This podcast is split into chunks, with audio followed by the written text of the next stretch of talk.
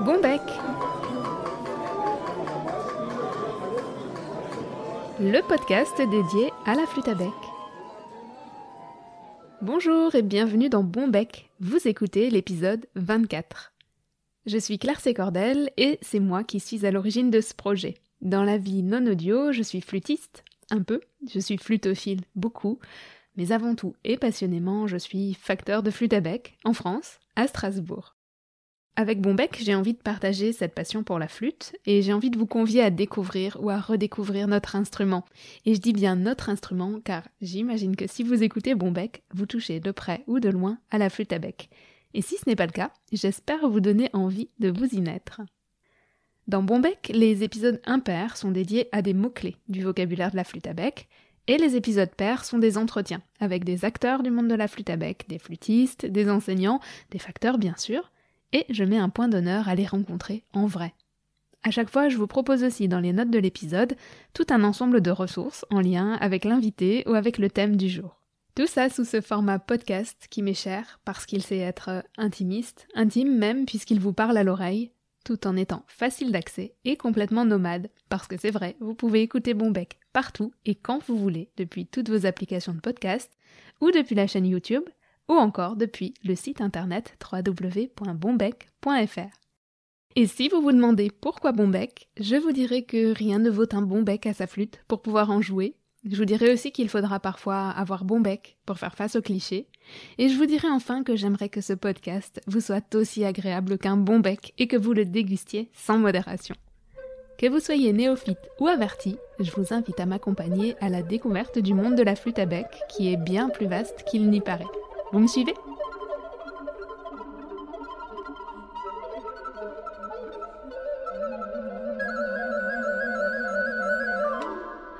Je vous propose aujourd'hui des extraits du débat de clôture de la Foire au Vent. Alors la Foire au Vent, c'est un salon bisannuel qui se tient au Conservatoire Royal de Bruxelles et qui regroupe environ une vingtaine ou une trentaine de facteurs d'instruments à vent anciens. Il y a donc des facteurs de flûte à bec, bien sûr, mais aussi de traverseaux, de hautbois baroques, de bassons baroques, de clarinettes baroques, de cuivres anciens, de serpents, et cetera. La dernière édition du salon a eu lieu début mars, donc il y a quelques semaines, quelques jours seulement, avant que les mesures de confinement nous tiennent éloignés de toute manifestation publique. Ce débat, donc, qui clôturait le week-end d'exposition et de manifestation, était animé par Benoît Laurent. Benoît Laurent, il est professeur de hautbois baroque au Conservatoire de Bruxelles, il est aussi coordinateur du département de musique ancienne, et à cette occasion, de la Foire au Vent.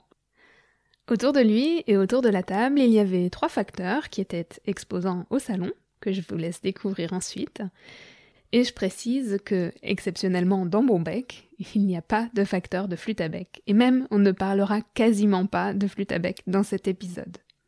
Malgré ça, vous vous y retrouverez certainement car les enjeux de la facture d'instruments anciens sont communs à tous les facteurs d'instruments anciens et même à tous les musiciens. Et je suis sûre que chacun des flûtistes à bec que vous êtes s'est certainement déjà noyé dans les termes rebattus et souvent controversés que sont historique, ancien, original, copie et tant d'autres.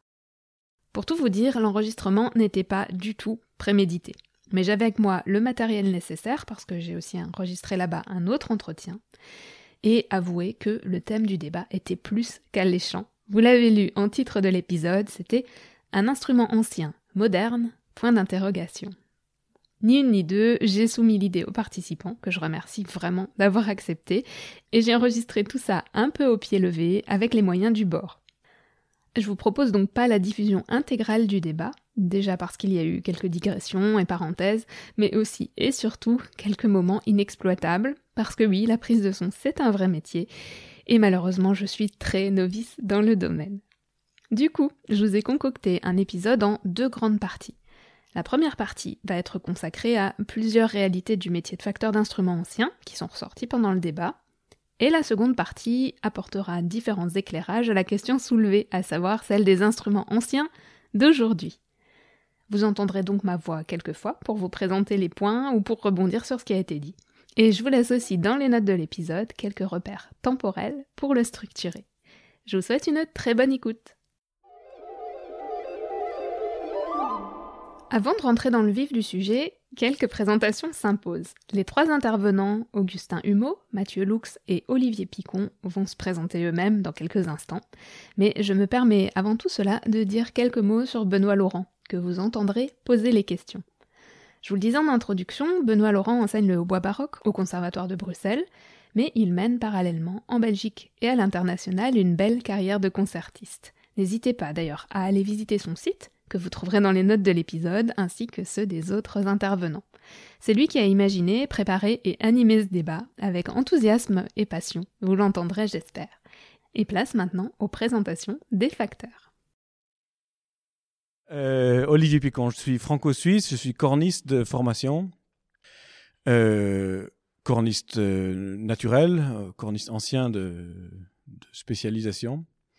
J'ai étudié à Bâle, à la Schola Cantorum. Euh, j'ai fait le premier diplôme de corps de la Schola Cantorum. Et puis après avoir joué euh, plus d'une dizaine d'années euh, exclusivement, enfin avoir vécu exclusivement de, de faire des concerts sur l'instrument baroque principalement, je suis devenu d'une part euh, professeur à Berne au, au conservatoire, à la haute école pour le, le corps naturel et pour le corps moderne un peu.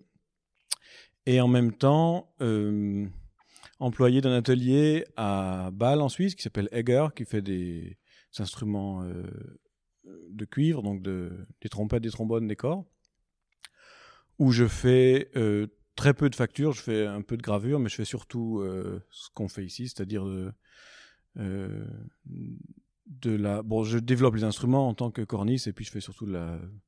m'occuper des clients, de... faire les expositions, faire la communication, faire du bureau un peu.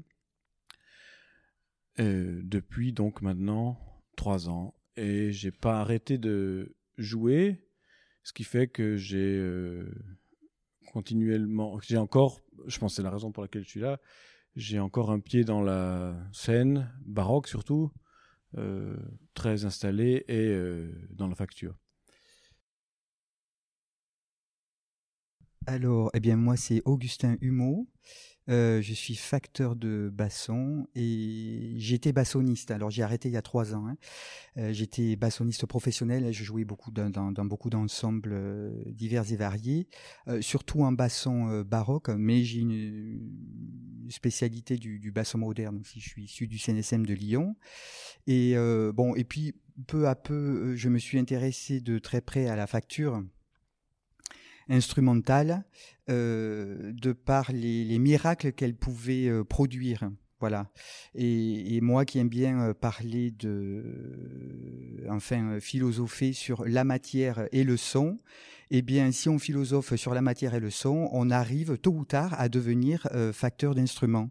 Et donc, j'essaye euh, au fur et à mesure de devenir facteur d'instrument euh, il y a euh, maintenant euh, depuis euh, trois quatre ans. Voilà, j'ai résumé en gros ce que j'étais. Mathieu Lux, donc. Euh, je suis euh, français, basé à, en Belgique depuis euh, douze ans maintenant. Euh, mon parcours, en fait, je viens du saxophone. Et puis, je me suis, sur le tard, euh, j'ai sur le tard découvert la musique ancienne, les, les hautbois anciens. Et euh, j'ai suivi euh, donc, un cursus de, de musique ancienne à Amsterdam. Pour le hautbois baroque. Donc. Et euh, dans le temps de mes études, j'ai découvert la facture, euh, déjà parce que mon professeur à l'époque euh, était lui-même facteur, à ses heures perdues, et puis euh, j'ai d- découvert la facture en, en, en vraiment en, en appliqué, en allant euh, une fois tous les quinze jours travailler comme assistant chez un facteur de flûte à bec, euh, Fumitaka Saito, euh, à Amsterdam. Et donc euh, j'ai pendant... Euh, Deux ans comme ça, euh, tourné des petites pièces de buis, découvert les, euh, le tour à bois et, et je me suis familiarisé avec le travail de, de lutherie. J'avais toujours été intéressé par le travail du bois, mais là c'était une manière de, de combiner la musique et le, le plaisir de travail du bois. Voilà, et donc euh, la, les, mes débuts en lutherie en fait ont été euh, conditionnés par euh, la nécessité de me fabriquer un hautbois classique. Donc c'était pas dans un... Enfin, c'était très rapidement dans un intérêt euh, purement pratique de me faire un instrument pour, pour mes concerts. Voilà, donc depuis euh, douze ans maintenant, je, je travaille euh, à la fois pour les concerts et à la fois en, en facteur. Je suis, donc, j'ai mon petit atelier dans, dans ma cave à Bruxelles. C'est très petit, c'est très, très simple. Je travaille à petite échelle, je travaille lentement, et, et donc euh, je, je fabrique mes, mes instruments comme ça. Et voilà pour les présentations. Vous l'avez entendu, chacun d'entre eux est certes facteur, mais également musicien professionnel. Et c'est pas du tout anodin, car chaque activité nourrit l'autre et se nourrit de l'autre. Alors bien sûr, on peut tout à fait être facteur sans être musicien professionnel, tout comme on peut être musicien sans être facteur. La question n'est pas là.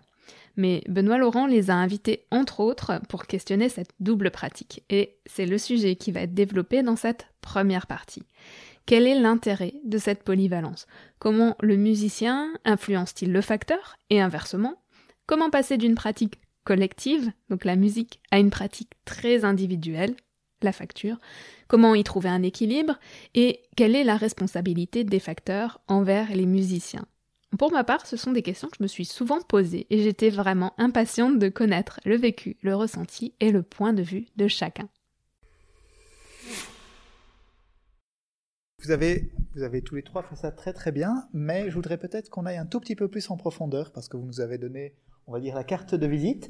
Mais ce qui m'intéresse moi et à mon avis ce qui peut intéresser aussi les, les gens ici, c'est de savoir à quel point cette double pratique peut avoir une influence euh, sur vous, tant sur le, le musicien, donc en quoi la pratique de la facture peut avoir une influence sur le musicien, et en quoi la pratique de musicien peut avoir une influence sur votre rapport avec le monde de la facture.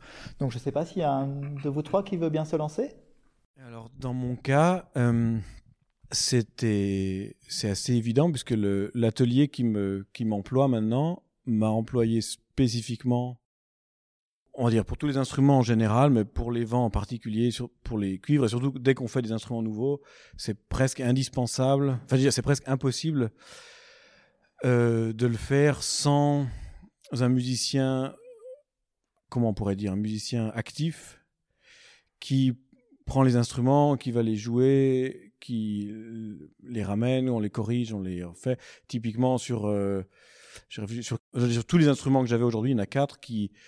qu'on a créé comme ça, c'est-à-dire que je joue toutes les semaines au moins un projet, donc euh, on en faisait un, je l'emmenais, je jouais, je ratais, on, je revenais, on le corrigeait, ainsi de suite. Euh, surtout quand on copie des instruments et quand on fait un nouveau modèle, il y a tellement d'imprévus euh, que, dont on peut seulement se rendre compte en, en jouant, et en jouant en contexte, c'est une différence énorme, je pense que vous le savez, en, parce que vous faites les... Vous faites la justesse en faisant le... vous-même, j'imagine, parce que vous jouez tous les deux, et, et on l'a fait dans la cuisine, et une fois qu'on est dans le, dans le contexte, c'est... ça n'a plus rien à voir. Il y a des tas de choses qui sont un peu imperceptibles et que... dont on se rend compte qu'en jouant euh, dans l'orchestre. Il y a une... un autre paramètre, évidemment, qui est le, le... on va dire le niveau musical, c'est-à-dire que si on a beaucoup étudié, beaucoup travaillé, qu'on est assez sûr de soi, on va dire, en tant qu'instrumentiste, euh, ça permet de, de cibler plein de problèmes et de les régler parce que, pour le dire simplement, on sait que ça vient pas de soi, quoi. Aussi, ça, le fait d'avoir essayé beaucoup d'autres instruments, d'autres facteurs, de, d'avoir une sorte de, de bibliothèque interne, de, pour moi, c'est très important. Quand, j'ai, quand je suis arrivé à l'atelier, j'avais, j'avais joué vraiment beaucoup d'instruments, beaucoup de facteurs. On a une sorte de, d'échelle qui s'établit, quoi, de, de ce qu'on peut, ce qu'on doit attendre, ce qui est, euh, ce qu'on peut résoudre comme problème ou ce qui est, qui fait partie de la, de la nature des instruments. Et à l'inverse, pour moi, en tant que musicien, euh, ce qui change beaucoup de choses, c'est euh, de savoir justement où on peut aller et où on n'est pas encore allé. C'est-à-dire que quand on est musicien, simplement, on va dire, client de facteurs d'instruments, on essaye ce qui existe. Peut-être, si on a de la chance, on peut faire faire quelque chose qui est un peu personnel. Euh, mais en général, on n'a pas une perception de la profondeur de à, à quel point ce qu'on est en train de jouer, par exemple, est proche d'un instrument original, ou à quel point ce qu'on est euh, en train de jouer est, est extrême dans, dans telle ou telle direction. Euh, et ça, quand on est, on va dire, en, en prise avec un atelier où on voit les gens faire, ou alors quand on le fait soi-même, quoi, comme, comme mes collègues, évidemment, on peut, euh, on peut avoir une perception de ça qui est, qui est complète, on va dire. Euh, ça permet, de, pour moi, de, d'aborder très différemment la, la, la musique, l'instrument et la relation entre les deux. Un exemple très simple, c'est le, comment on pourrait dire, le, le volume, quoi, la puissance sonore. On joue dans des grandes salles, on joue dans des petites salles, on joue dans des églises. On a, des fois, on est, surtout les cuivres, on est ou trop ou pas assez. Ou, euh, quand on est simplement musicien, qu'on achète des instruments, on, on joue, on fait ce qu'on peut. On, peut-être on a de la chance de jouer un ou deux au musée et on ne sait pas trop euh, qu'est-ce qui est possible dans cette matière, qu'est-ce qui était le standard de l'époque. Et quand on est à l'atelier, qu'on travaille soi-même, on voit ce qu'on fait, on voit ce qu'on fait pour satisfaire certains clients qui veulent, par exemple, du son, pour d'autres qui veulent être discrets. Et le fait d'être, d'avoir, on va dire, le, le levier sur ça, d'avoir la main sur ce paramètre, euh, pour moi, ça change tout en tant que musicien. C'est-à-dire que je sais ce qui vient de moi et ce qui vient de l'instrument, ce, qui est, ce que je ne peux pas vraiment changer par mon jeu, parce que c'est donné par l'instrument, ou ce qui, à l'inverse, est, euh, est tout à fait possible par l'instrument, euh, que je fais juste mal. Bon, alors je souscris tout à fait à euh, cette, euh, le, les avantages que, que, que donne la, la, la, le fait d'être dans un atelier par rapport à la, la connaissance de tout ce qui est possible. Hein. Euh, euh, je dirais, euh, en ce qui me concerne, surtout que c'est, c'est pas facile du tout. Euh, là, je parle de, de, d'expérience personnelle. Euh, je suis pas passé par un atelier professionnel, donc je me suis formé un petit peu sur le terme, en, pas mal en discussion, en, en rencontre, euh, toujours sur des sur des salons ou bien dans des dans des endroits un petit peu euh, de passage. Et donc, euh, j'ai pas fait un apprentissage pendant six mois, un an chez un facteur qui m'a dit alors tu dois utiliser cet, cet outillage, tu dois tes alésoirs c'est comme ça. Euh, ton bois là, si ton fa grave marche pas bien, tu fais comme ça. Euh, donc j'ai beaucoup en fait euh, galéré, on va dire. Et, et cette galère, en fait, elle s'est pas cantonnée à l'atelier. Elle s'est aussi euh, des fois, euh, elle a un peu envahi le domaine des concerts. Donc il y a eu des périodes comme ça où euh, c'était très déstabilisant parce que j'arrivais avec des instruments tout neufs pour des projets et je galérais parce qu'il y avait des trucs qui marchaient pas. Et alors, en même temps, à la fois, ça peut être une très grande fierté quand on on arrive progressivement à un instrument qui qui fonctionne et qu'on fait un beau concert sur son instrument. On est allé couper le bois dans la forêt dix ans plus tôt et là c'est l'instrument et c'est les concerts, on joue et et c'est beau. Mais avant ça, en fait, il y a tout un processus qui peut être extrêmement frustrant et même dangereux au niveau professionnel parce qu'on se Enfin, on peut vraiment se mettre en danger avec des instruments qui sont pas prêts et on peut s'en prendre qu'à soi-même parce que euh, y a que soi pour corriger le problème quand ça marche pas. Donc euh, voilà, mon, mon expérience a été un peu plus, on va dire, euh, personnelle et, et j'ai pas été épaulé euh, comme j'aurais pu chercher à, à l'être euh, au, au cours de mon, de mon, de mon apprentissage. Alors le musicien sur le facteur, eh bien, ah bah c'est clair que indéniablement euh, le fait de, de d'avoir une vraie expérience de de, de concert, d'orchestre et tout ça, euh, bah déjà amener l'instrument dans le dans le dans l'orchestre, c'est une manière de le mettre à l'épreuve. Comme tu dis, il y a des trucs dans l'atelier, euh, on n'a pas idée de comment il faut les accorder avant d'avoir pu jouer en orchestre. Donc euh, l'expérience du musicien dans l'orchestre, indéniablement, est un avantage pour accorder un instrument et le faire fonctionner euh, euh, correctement. Alors, il y a des, des milliers de, de possibilités à la, à la, à la question, enfin de, de réponses hein, à, la, à la question. Euh, euh, si on, bon, moi j'étais, j'ai beaucoup joué hein, et euh, évidemment quand on joue, on a des, on, on aime des sons, on aime des instruments à, à travers la musique et quand on tombe amoureux de, d'un son ou d'un instrument, souvent des fois on ne sait pas pourquoi, parce que l'instrument peut, peut ne pas être parfait, hein. Euh, il peut y avoir des, des problèmes d'intonation, de, de dureté, mais euh, le son euh, est, est tellement génial, il vous satisfait tellement que Euh, ça pallie euh, le fait qu'il euh, soit peut-être des fois un peu difficile à jouer. Euh, et puis après, euh, quand on décide de partir donc de, de, de l'arbre jusqu'au son, là c'est, des, des, c'est absolument fantastique. Euh, il faudrait peut-être dix conférences pour, euh, pour, euh, pour euh, élaborer tous les, les champs des, des possibles. Mais euh, en, en fait, quand on est facteur, on est comme on est des sculpteurs, hein. Mais on est des sculpteurs autant visuels, mais là on s'en fout du visuel. On est des sculpteurs pour le pour le son. Donc on doit enlever de la matière, non pas pour le visuel, mais pour à, aller euh, sur un idéal de son. Euh, il est très important pour un facteur, euh, quelques influences que ce soit, euh, euh, d'avoir un, un idéal. Et une fois qu'on a un idéal de son. Euh, et un, un idéal aussi de pratique, de doigté, et cetera, et cetera. Comment faire pour y, y accéder ? Et ça, c'est une, une grande question. Donc, euh, depuis trois siècles, quatre siècles, peut-être même avant, euh, les facteurs ont eu des, des, des idéaux comme ça et, et se, ont essayé de s'y rapprocher un, un, eh bien, en, en essayant des milliards de choses, soit instinctivement, soit euh, de façon très prosaïque. Là, il y a des, il y a différents types de facteurs aussi. Et, euh, et c'est ça qui est très intéressant dans la, dans la facture, c'est de chercher quand même quelque chose qui euh, donne envie de jouer. Alors, la définition d'un bon instrument, ça n'existe pas, en tout cas pour moi. Un bon instrument, c'est simplement, on pourrait résumer ça à un instrument qui donne envie de jouer, voilà. Parce que le même instrument, pour dix personnes, il va être génial, et puis pour dix autres personnes, il va être peut-être pas aussi génial. Donc, c'est très difficile de quantifier ce qu'est un, un, un, un, un bon instrument, voilà. Mais en tout cas, je reste persuadé que la définition de mon instrument, c'est... Euh, Un, un instrument qui donne envie de jouer. On ne sait pas forcément des fois pourquoi, comme je disais tout à l'heure. Et, euh, et voilà.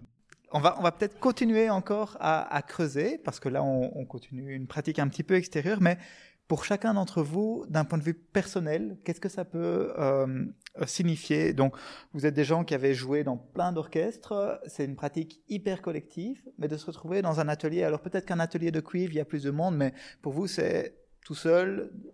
probablement en partie tout seul. Mmh. Euh, quelle influence ça peut avoir sur vous en tant que personne, ce, ce passage dans le monde de la facture qui est, qui est très différent ? Quand, euh, quand on est seul dans un atelier, c'est comme quand vous êtes seul dans le métro ou seul dans votre maison en train de regarder le chat euh, ou euh, de regarder les poissons tourner. Euh, non, il y a des milliards de choses qui peuvent se passer dans un atelier, dans la tête d'un facteur.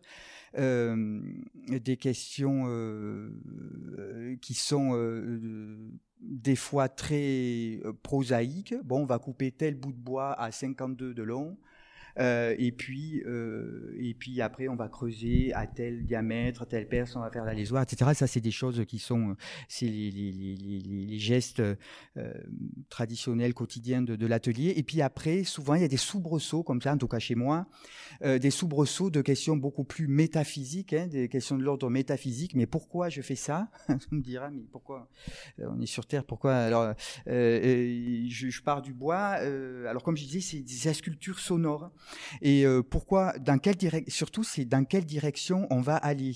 Il y a des milliards de champs des possibles, alors elles sont toutes, tous ces possibles-là. Alors on, on va dans certaines directions, euh, sous, sous le sceau d'une influence. Elle peut, elle peut être le, cette influence, elle, elle peut être directement liée à, à un instrument que l'on copie. Voilà, donc je vais copier cet instrument. Alors quand on copie un instrument, euh, on, on essaie de retrouver la philosophie de ce que le facteur a essayé de, d'obtenir au niveau du son. Mais c'est très difficile, euh, si tant est que l'instrument qu'on copie soit bon. Parce que tous les musées que, qui sont dans les, tous les instruments qui sont dans les musées, pardon, euh, ne sont pas de bons instruments. Euh, y a souvent, on dit « Ah oui, j'ai copié tel instrument, c'est fabuleux » et tout ça.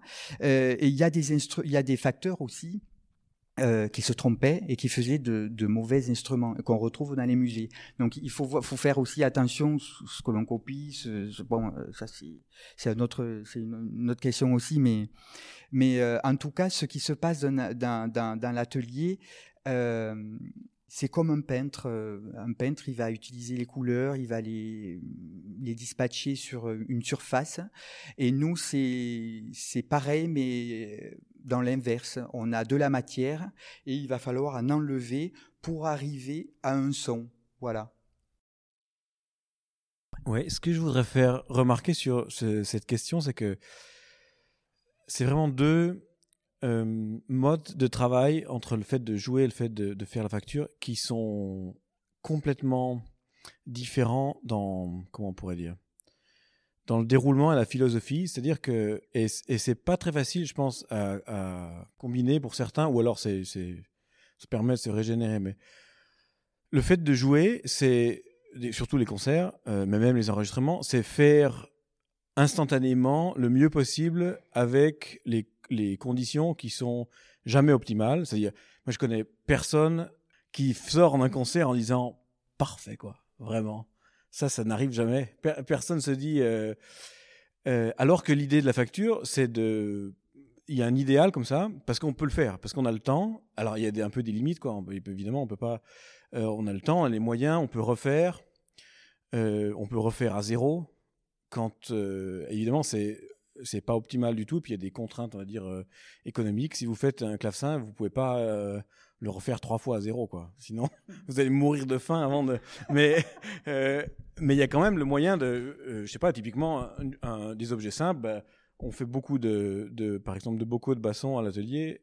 C'est pas énormément de travail, c'est un petit objet, on peut en faire, on peut en essayer, on peut en refaire, on peut changer, ce qui est impossible à faire quand on, quand on joue. Et c'est complètement une, un autre état d'esprit, c'est-à-dire le, la facture, c'est euh, le moine enlumineur. Vous avez le temps, vous avez, les conditions techniques sont faites pour qu'on vous dérange pas, vous êtes au même endroit, vous pouvez allumer la lumière, vous pouvez mettre le chauffage. Et par contre, l'objectif, c'est de faire le travail de manière théoriquement parfaite, c'est-à-dire de manière euh, idéale, quoi. Évidemment, ça ne se passe jamais totalement comme ça dans la réalité, parce que là aussi, il n'y a, a aucun facteur qui pense que ces instruments sont, j'espère, qui pense que ces instruments sont, sont parfaits. Euh, mais c'est complètement une autre façon de réagir et de, d'approcher sa propre création. Quand on joue, quand on fait des concerts, moi je suis satisfait quand, en effet, j'ai fait le mieux, parce qu'on se connaît bien, un musicien, quand on joue beaucoup, donc je sais ce que je peux faire selon les conditions. Et ça me suffit. Et quand on est facteur, et c'est le, le, un peu le, la torture des facteurs, on le voit en général, théoriquement, ils ont toutes les conditions. Du coup, quand c'est pas, le résultat n'est pas exactement ce qu'ils voudraient, euh, ils se sentent euh, torturés par le fait d'avoir euh, eu le temps et la possibilité et les moyens de faire mieux ou de faire différemment et de ne pas avoir fait. Euh, c'est pas très facile, je pense, d'a- de changer de l'un à l'autre, parce que quand on était entraîné musicien comme on l'est nous, on a été entraîné à ça, c'est-à-dire euh, très bien, ça, ça suffit, quoi. Alors que quand vous devenez facteur, euh, faut que ça soit idéal. Et le problème, c'est que ça reste, c'est-à-dire que quand vous faites, euh, ben oui, non, c'est vrai, tu vois, quand vous faites un concert bien ou mal ou bon. Quand vous faites un instrument, surtout nos instruments qui, qui durent quand même, euh, pour les instruments de cuivre, ça dure sans problème une carrière entière de musicien. Si vous vous livrez à un musicien un instrument dont vous savez que ça aurait quand même pu être un peu mieux et qu'il va jouer quarante ans avec, c'est pas la même responsabilité, on va dire, que, que de faire les concerts où je me dis euh, bon, que, enfin, il y a un concert demain. Oui, je rebondis, je rebondis là-dessus parce que c'est vrai que moi, dans l'idéal, le rapport à l'atelier, c'est un rapport euh, apaisé où euh, idéalement on est dans un cabanon de fond de jardin avec la vue sur les arbres, les oiseaux qui viennent picorer à la fenêtre et puis on, on tourne ces morceaux de bois et puis euh... Alors moi je travaille tout seul, donc il y a un côté un peu méditatif comme ça où j'ai trouvé un certain équilibre entre la, la pratique euh, de concert et le, l'activité manuelle du travail dans l'atelier, et pour moi c'est un, un, un équilibre que je trouve génial parce que pouvoir être à la maison et travailler le bois, être dans un environnement euh, apaisant, c'est super. Mais comme tu dis Olivier, dès l'instant où on décide de euh, proposer sa production euh, pour la vente, eh ben, il y a un enjeu supplémentaire que moi, je n'avais pas soupçonné, que j'ai découvert en fait assez récemment, qui est celui ben, de quelqu'un décide de nous faire confiance et de nous donner euh, son argent pour, euh, en échange, avoir un instrument qui fonctionne, qu'il va pouvoir utiliser pour des concerts. Eh ben, c'est du stress. Enfin, moi, je me rends compte que c'est une responsabilité euh, pas évidente à gérer. Euh, tant que ça n'engage que soi, on, on se débrouille avec, on s'en, on s'en accommode. Mais euh, quand il faut, il y a des deadlines, il faut finir un instrument pour un, un temps donné, il faut que l'instrument soit beau, il faut que l'instrument fonctionne bien. Euh, euh, il faut autant que possible que l'instrument euh, n'ait pas à revenir euh, trois fois à l'atelier euh, parce que euh, y a une fissure où il a été mal, il a été mal fini. Bah, tout ça, c'est du, enfin, personnellement, moi, c'est du stress. Et donc, euh, euh, ça rentre un peu parfois en conflit avec le, le plaisir que j'ai à être dans l'atelier et à, à avoir du temps pour moi, à pouvoir travailler lentement, parce que c'est, euh, voilà, c'est un peu la différence entre le, le bricoleur et le, le, le professionnel qui, qui, qui vend son savoir et sa compétence. Voilà. Donc, j'essaye de trouver, de ménager euh, le, l'espace le plus, euh, le compromis le plus agréable possible, mais c'est pas toujours évident. Voilà. C'est amusant, alors là ça va passer très très mal dans les micros, mais je ne sais pas les musiciens ici dans la salle si c'est ce stress du facteur et ce, ce sentiment de responsabilité du facteur, si c'est quelque chose dont vous êtes conscient. En tout cas moi je pense que j'en étais pas vraiment conscient. Voilà pour cette première partie du débat. Et concernant le dernier point, je suis certaine que, comme Benoît Laurent, bon nombre de musiciens, vous-même peut-être, n'ont pas conscience de cette responsabilité que les facteurs ont sur les épaules et qu'ils prennent très à cœur. Je me permets également d'ajouter un petit retour d'expérience à la question des interactions qui existent entre la facture et la pratique instrumentale. Pour ma part, je n'ai pas une pratique aussi avancée que celle des confrères qui sont instrumentistes professionnels, mais la facture m'a poussée à reconsidérer très largement mes acquis et à élargir considérablement mes horizons.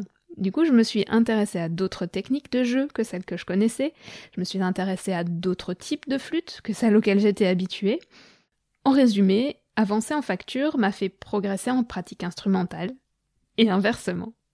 Mais fin de la parenthèse, et entrons dans la seconde partie du débat, qui s'est orientée vers les termes, je dirais même les concepts, d'instruments dits anciens, historiques, copiés, inspirés, et cetera. Vous verrez que ces notions ne prennent leur sens qu'en tenant compte des contextes qui les entourent, des multiples influences et références que nous avons et qui nous sont propres, et surtout qui sont contemporaines, donc probablement biaisées. Mais je vous laisse découvrir les contributions des intervenants. Alors, on va, on va peut-être ouvrir un autre chapitre. Euh, il y a, il y a quelques semaines, dans le cadre du cours d'organologie de musique ancienne, on a eu la chance d'inviter euh, une spécialiste de l'organetto qui s'appelle Catalina Vincens. Et elle nous a, alors dans, dans sa présentation des organetto, elle nous a posé une question très très simple, euh, mais qui a jeté un grand blanc dans, le rang, dans les rangs des, des élèves, qui était celle de savoir c'est quoi un instrument ancien ou c'est quoi un instrument historique. Ça paraît simple à prime abord, mais c'est peut-être nettement plus compliqué que, que ce dont on pourrait penser. Euh, alors je me suis dit, je vais être un petit peu euh, taquin et je vais... Ref- euh, redemander cette question-là à Mathieu, Augustin et Olivier. Donc voilà, je ne sais pas s'il y en a un d'entre vous qui veut bien se lancer. Qu'est-ce qu'un instrument historique ? Qu'est-ce qu'un instrument ancien ? Tu, tu m'as donné une petite heure pour réfléchir au sujet. Je ne sais pas si ma réponse va être très très édifiante, mais euh, je me faisais la réflexion peut-être qu'un instrument historique, c'est ou un instrument, qu'est-ce que tu disais ? Un instrument ancien ou un instrument historique ? Alors historique. Euh, On peut peut-être penser, euh, c'est un instrument qu'on, qu'on peut définir dans un contexte historique, euh, et notamment euh, euh, par opposition. Enfin, souvent la, l'approche qu'on, qu'on a ou que, que les, par exemple, un oboïste moderne qui vient me voir et qui, euh, qui va découvrir le hautbois baroque, il va euh, inévitablement euh, regarder le hautbois baroque sous le jour de ce qu'il connaît de, du hautbois, c'est-à-dire le hautbois moderne, et donc euh, sa perception de l'hautbois ancien ou de la copie de l'instrument ancien va se faire en comparaison de l'instrument moderne. Et donc je me faisais cette réflexion qu'en fait, euh, euh, idéalement, il faudrait qu'on arrive à regarder l'instrument ancien, historique, pour ce qu'il est, c'est-à-dire euh, euh, non pas le regarder par rapport à quelque chose qui n'existait pas encore à l'époque où il a été conçu, mais par rapport plutôt à son environnement de l'époque, c'est-à-dire d'autres instruments avant, ou des, des flûtes à bec de même facteur de la même époque, ou, euh, ou voire même euh, les prédécesseurs, donc euh, pour le hautbois, la chelmie, ou le... Ou le le hautbois protomorphique, c'est-à-dire la, la, la, ce qui a vraiment précédé le, le, le hautbois baroque en, aux Pays-Bas, euh, et, et donc euh, euh, avoir une, une approche euh, euh, par le, la chronologie, par le dessous plutôt que par le dessus. Je suis désolé Mathieu, et puis après on va laisser la, pla- la place aux autres, mais du coup ce que toi tu fais, ce ne sont pas des instruments historiques, ce ne sont pas des instruments anciens. Qu'est-ce que tu fais alors ? Non, d'accord, mais ce que je veux dire, c'est pour la définition, en tout cas. Euh, alors, pour donner un exemple précis, euh, un oboïste moderne qui va venir dans mon atelier, qui va me dire euh, « Ah, moi, je veux, je veux que tu me fasses un hautbois baroque, mais je voudrais qu'il ait la résistance du hautbois moderne, je voudrais qu'il ait la, la, la, la profondeur, la, la, la, le côté sombre, le son euh, qu'on recherche dans les, dans les... Enfin, pas tous, mais souvent dans les, dans les oboïstes... Euh, Il y a une école de son dans le hautbois moderne, on va rechercher un truc très résistant, très sombre et tout ça. Euh, j'ai, j'ai, j'ai donné quelques cours à Oslo il y a, il y a trois ans, et il y avait un, un gars qui prenait, euh, qui faisait, c'est un, c'était un très bon hautboïste moderne, et qui est venu en cours avec un hautbois baroque qu'il avait fait faire, euh, spécialement avec des, des demandes très spécifiques, euh, qui pour moi étaient les demandes d'un hautboïste euh, moderne en fait. Il lui a demandé de faire un hautbois baroque moderne. Et enfin, c'était clair que, enfin, pour moi, ça fonctionnait pas déjà. Donc, euh, il fallait une hanche hyper résistante. Enfin, c'était un truc. Euh... Alors, le gars, ce qu'il arrivait à jouer dessus parce qu'il a, il mettait, euh, il mettait plein, plein de, de, de, de force dessus. Mais ça, pour moi, c'était pas un instrument, euh... c'était pas un instrument ancien, enfin, ou une copie en tout cas. Donc déjà, essayer de se positionner, euh, déjà être conscient un petit peu des, des tendances, des instruments équivalents actuels, et éviter de tomber dans, dans, dans le piège de, de justement de, de vouloir faire plaisir aux instrumentistes modernes avec un instrument ancien. Ça, c'est déjà un premier écueil à éviter, je dirais. Un instrument ancien, c'est peut-être une, une question posée à laquelle on n'aura jamais de réponse, euh, sous un certain angle bien sûr et dans toute proportion gardée. Et bien, comme je disais tout à l'heure, euh, quand, quand vous soufflez un instrument euh, ancien, enfin original, vous, que vous trouvez bon, hein, excellent ou, ou mauvais, mais en tout cas, si vous le trouvez excellent, euh, de suite, vous posez la question de savoir euh, euh, ce qu'avait en tête le facteur. Enfin, j'ose espérer que le, le facteur qui, qui copia la, le, le, l'instrument se pose la question de savoir, mais au fond... Euh, pourquoi, quels sons ils voulaient, le, le, l'harmonisation, pourquoi ça a été fait comme ça. Euh, ah, dis donc, là, il y a une note qui est vraiment bizarre, mais pourquoi on, l'a-t-on laissé euh, comme ça, au détriment de, de tout le reste qui est génial. On a, on, on, le, le facteur a dit, oui, bon, c'est pas grave, on va laisser une note un peu, euh, un peu pas très belle pour, euh, pour avoir le reste génial. Donc, ce genre de questions, en fait, quand, enfin, moi, quand je, je, je, je copie pas beaucoup d'instruments, hein. C'est, c'est très important de le faire, mais euh, d'a, enfin, d'ailleurs, après, pour rebondir, euh, après, euh, je ne sais pas si c'est très intéressant de passer sa vie à copier les instruments, parce que ce qui est très intéressant aussi en tant que facteur, c'est de mettre sa propre patte.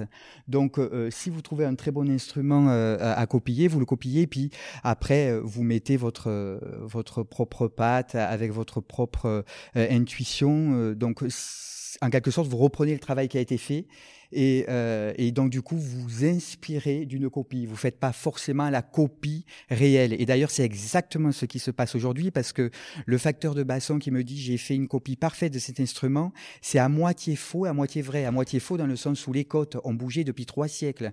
Vous faites un relevé d'instruments de l'époque de Mozart, euh, ou même avant. Hein, même avant. Bah, Mozart, c'est dix-sept cent quatre-vingts, mais vous, vous reculez en arrière. Euh, les bassons, euh, du, vous avez une série de bassons du même facteur, par exemple. Eh bien, vous allez voir qu'ils sont très différents, peut-être que c'était voulu. Et puis surtout aussi, quand vous allez euh, prendre les cotes, qui dit que c'était des cotes vraiment originales. En trois siècles, sur les bois très tendres, je parle de ce que je connais, hein, sur les bois très très tendres comme l'érable, on en faisait dans les dans des bassons baroques, on les faisait euh, euh, bassons baroques roman, jusqu'au romantique, hein, on faisait dans des, des bois, dans du cerisier, merisier, poirier, et cetera. Euh, ça a bougé. Donc, euh, euh, en fait, quand on essaye l'instrument, on a, euh, on, on a une, une cartographie qui est, si jamais c'est un bon instrument, qui est relativement, euh, euh, qui peut révéler le, le, exactement la, la même chose, mais souvent c'est pas exactement. Et d'ailleurs, à tel point que le même, le, le, vous prenez trente facteurs qui va copier le même instrument, c'est, et, et les trente facteurs vont faire un instrument différent, euh, parce que le, le, le, le, la mesure déjà est très complexe. Maintenant, avec les moyens technologiques dont on dispose, c'est plus facile. Il y a longtemps, hein, on peut faire une cartographie au rayon X, on peut avoir des, des, des perces très précises. Moi, j'ai un basson original de dix-sept cent quatre-vingts, à l'époque de Mozart, un basson classique.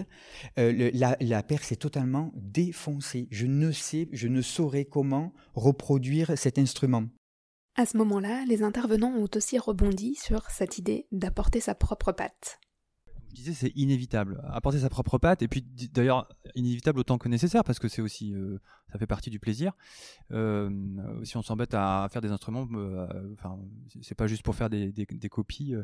Mais Bruce Haynes, s'il était encore là, il dirait, mais je suis pas d'accord, parce qu'en fait, il était extrêmement, il était dans, encore dans cette démarche de, de redécouverte.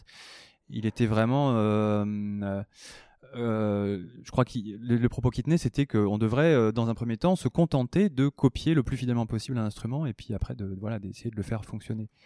La, la tentation, effectivement, c'est trop souvent euh, de se dire, oh, comme ça, ça marche pas, avec mon, avec mon ange, ça marche pas, donc euh, je vais me débrouiller pour que ça fonctionne euh, en, bou- en, en bidouillant l'instrument.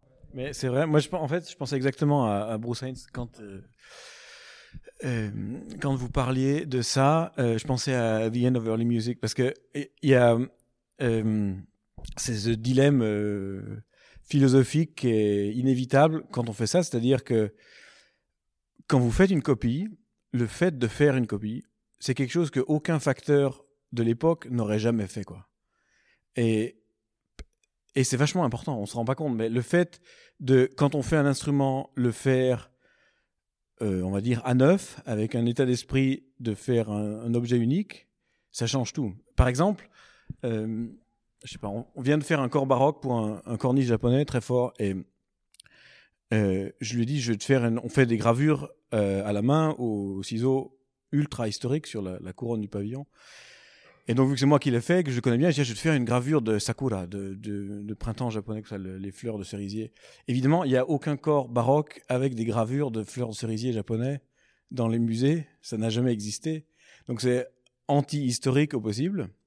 Mais le fait que je le fasse de ma propre inspiration, euh, sans modèle, sans copier, ça, c'est ultra historique. C'est beaucoup plus historique que ce qu'on fait quand on copie nos trompettes baroques. On, on copie la, la couronne des trompettes originales du musée.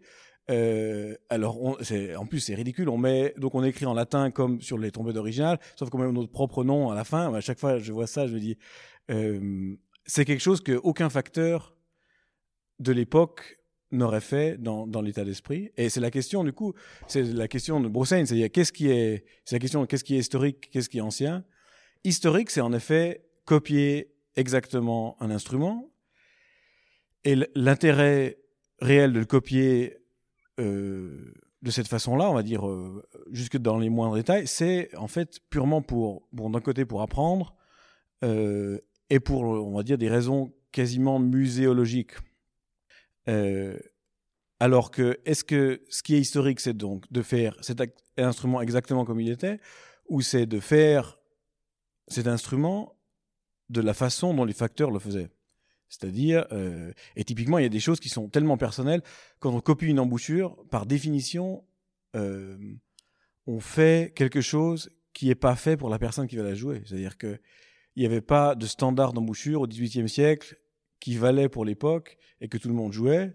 Il y avait celle qu'on faisait pour le musicien qui, qui voulait la jouer. Alors évidemment, il faut la copier pour nous-mêmes, pour se dire... Euh, pour savoir ce qui existait, quoi. Parce que le problème, c'est que le, on a tellement peu de documents que les seules vraies sources qui, comment on pourrait dire, qui servent vraiment, ce sont les instruments originaux. Il y a, il y a un petit peu de littérature, il y a un petit peu de, d'iconographie, mais enfin, on sait ce que vaut le, l'iconographie, quoi.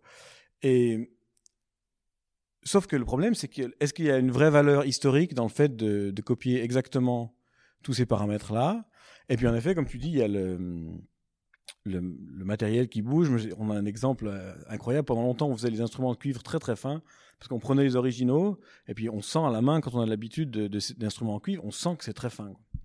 Donc on se dit, ah, ils construisaient super fin et en fait c'est très dur, et si on utilise l'alliage, on a recréé de l'alliage de cuivre historique et on s'est rendu compte que c'est encore plus dur de faire très fin, et on s'est posé la question pendant longtemps, mais comment ils faisaient? Puis en fait on s'est rendu compte que évidemment c'est très fin parce qu'on prend à la main à l'endroit où eux prenaient à la main et où pendant deux cents ans, tout le monde a pris à la main. Et en fait, quand on a mesuré dans les coins où personne ne va jamais, bah, c'était plus épais que tous les instruments qu'on a jamais fait. Et du coup, ça donne aussi ce, ce problème que vous connaissez encore mieux, les bois, c'est que quand on joue un instrument original, on est garanti de ne pas ressentir ce qu'ils ont ressenti quand ils l'ont joué, quand il est neuf. C'est, c'est-à-dire, on ne peut pas dire « Ah, j'ai joué l'instrument au musée », on la copie et puis après on, on compare. C'est, c'est l'erreur qu'on fait tous. On fait la copie, après on joue l'un avec l'autre en disant est-ce qu'on est arrivé proche?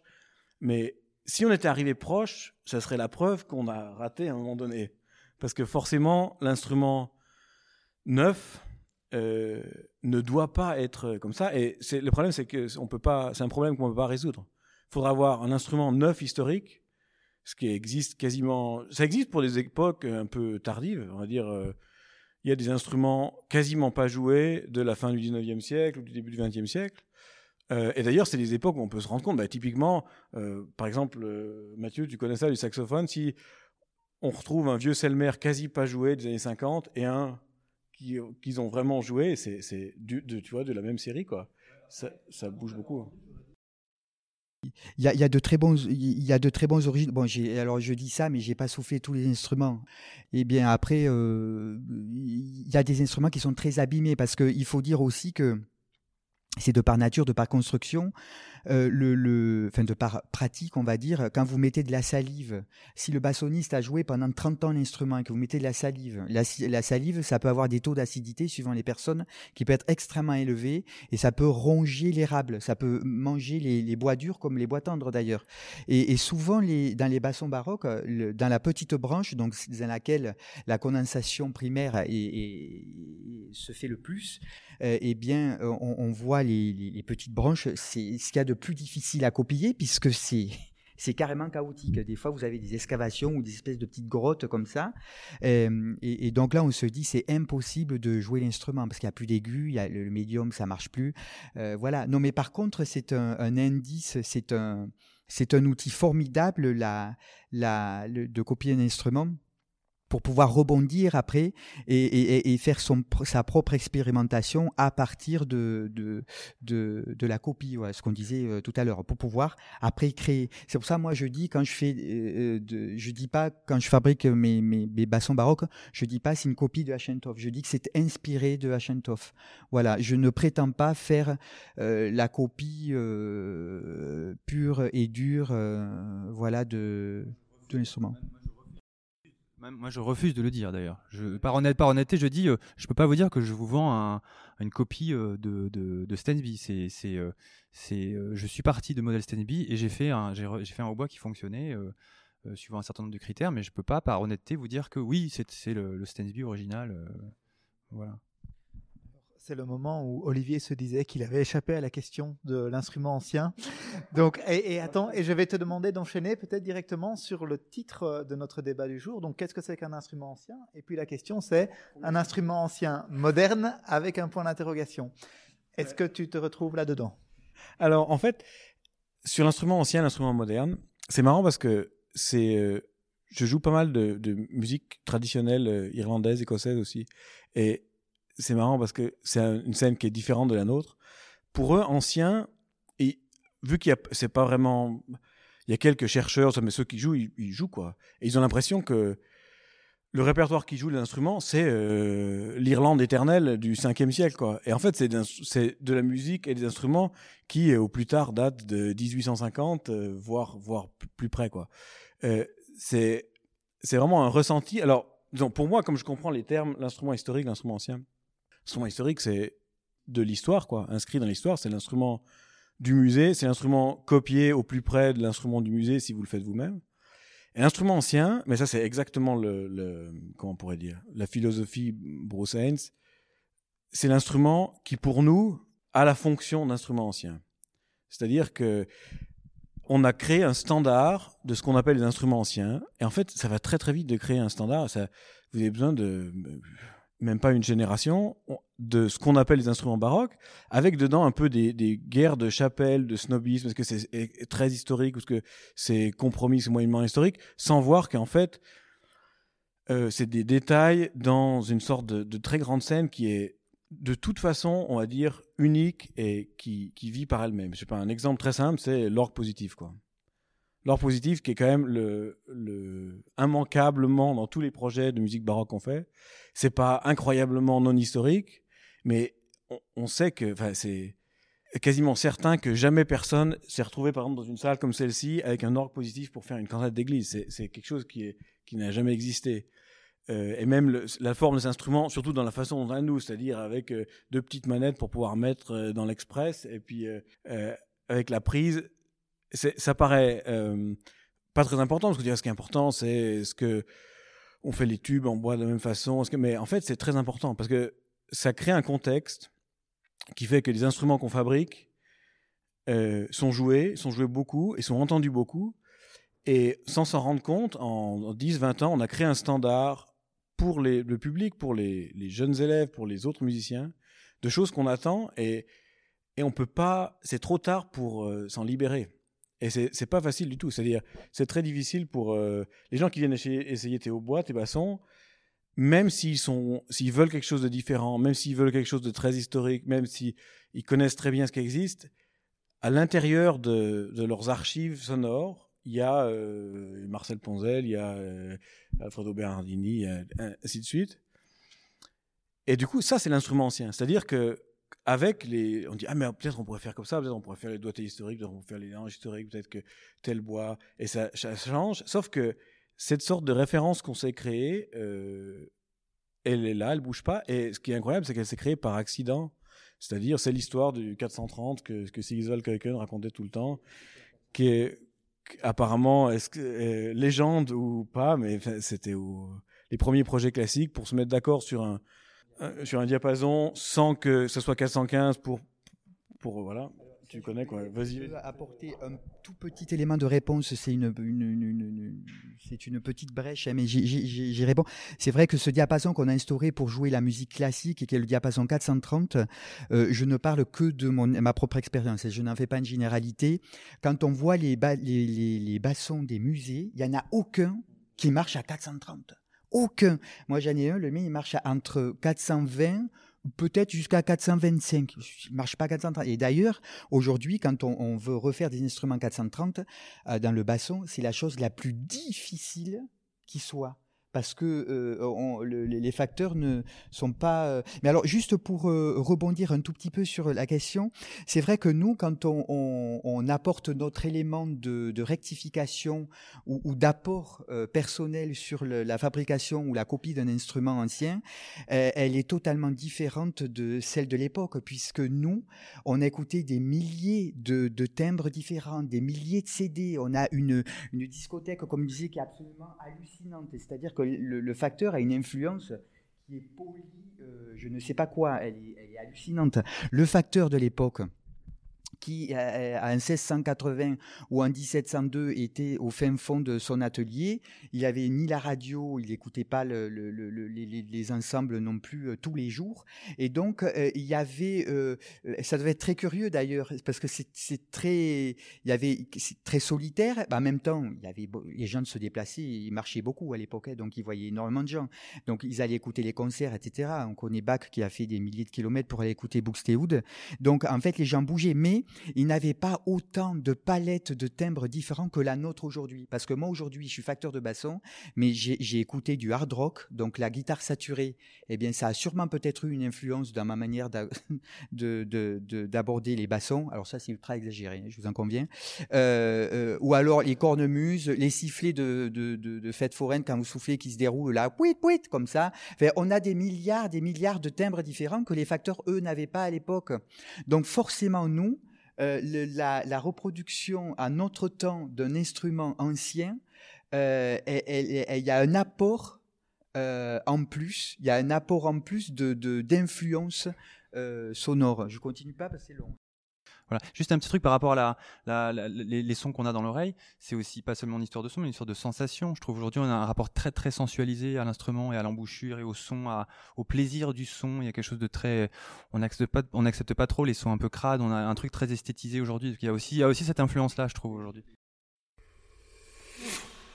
Et c'était la fin de ce débat autour de la facture contemporaine historique, des instruments anciens modernes, de la musique ancienne aujourd'hui. Je crois que c'est un débat sans fin, et je trouve important de ne pas perdre de vue cette notion de standardisation, de référence qu'on a, qu'on s'est finalement créée, et qu'on a tendance à considérer comme absolue. N'oublions pas que nous sommes conditionnés, par notre expérience, certes, mais aussi par notre environnement et par notre époque. Alors ce n'est pas mal, mais c'est pas mal non plus d'en avoir conscience. Et pour clôturer le débat, je vous laisse découvrir les réponses qu'ont faites Augustin Humeau, Olivier Picon et Mathieu Lux à la question suivante de Benoît Laurent. Vous êtes dans une fête de famille et vous avez le cousin éloigné qui vous demande ce que vous faites dans la vie. C'est le moment un petit peu embarrassant et vous essayez d'expliquer ce que vous faites. Alors vous dites quoi ? Je fais des instruments anciens, je fais des copies d'instruments anciens, je fais des instruments historiques. En deux mots. Oui, mon oncle, je fais... Je fais euh, de la sculpture euh, sonore. Ah, moi je dis je fais des instruments... de musique, mais pas de chirurgie, mais... Euh, je suis pris de court, je sais pas. Euh, en général, c'est mon père qui dit très fièrement, euh, voilà, mon fils qui fait des hautbois. Euh, voilà. Oui, je fais des hautbois, voilà. Alors, je, je pense que comme il y a deux ans, on va tous rester, après ce débat, sur un petit sentiment de trop peu, que ça a été trop court. Euh, bah, c'est une bonne raison pour se revoir dans deux ans, parce que donc c'est le, c'est le moment de clôturer la foire. Il y a encore un quart d'heure pour aller voir les, les facteurs. Et donc, c'est aussi le moment de remercier tout le monde. Alors, d'abord, remercier le conservatoire et la direction qui nous mettent euh, des, des lieux quand même hors du commun euh, et qui nous, qui nous servent bien à disposition. Remercier tous les professeurs du département, Benoît, euh, le directeur du, du département, euh, d'avoir mis tellement d'implication et tellement de, d'énergie pour cette foire au vent. Remercier tous les facteurs qui sont présents. Euh, c'est, c'est un investissement pour eux en temps, en énergie, euh, aussi financier. Et remercier tous les élèves qui ont pu venir et remercier le public. Donc voilà, un grand merci à tous et euh, probablement à dans deux ans. Alors moi je pense qu'il y a quelqu'un qu'il faut absolument pas oublier de remercier, c'est Benoît. Parce que Benoît a fait un travail extraordinaire. Je pense que voilà, c'est si, si la foire au vent... Non, non, je peux le mettre pour le podcast sans aucun problème. Donc, euh, si, si cette foire au vent a pu avoir lieu, c'est vraiment par la ténacité de Benoît. Et euh, combien de fois je ne l'ai pas entendu dire... On va essayer. Et puis voilà, il l'a fait. Et donc, merci Benoît. Et euh, je souhaite vraiment tout le meilleur pour la continuation de la foire au vent, alternée avec la foire aux cordes.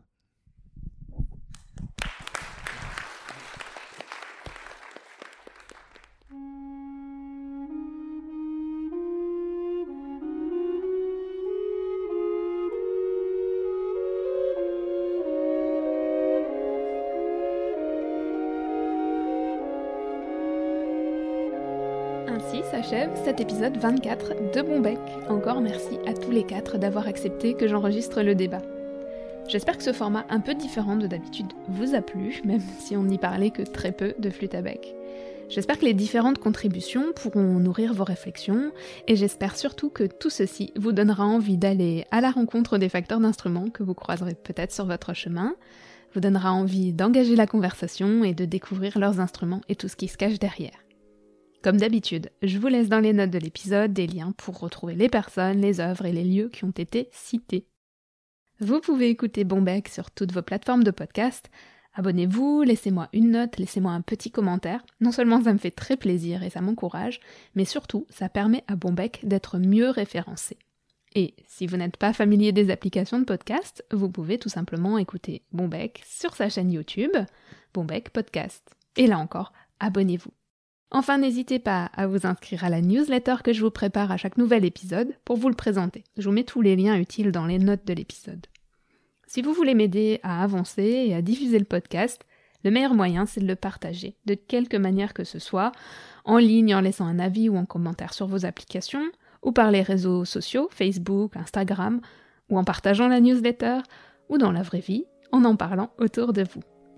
Prenez bien soin de vous et de vos proches. Et si vous le pouvez, écoutez, jouez de la musique, écoutez des podcasts bien sûr, en attendant de retrouver notre chère liberté, qui nous fait vraiment défaut ces derniers temps. Je pense bien à vous toutes et tous, chers auditeurs, chères auditrices. Je vous espère dans la meilleure forme possible, et j'espère aussi que Bonbec contribuera peut-être à vous offrir de petits moments d'évasion. Je vous remercie pour votre écoute, je vous dis Bonbec, et à très vite.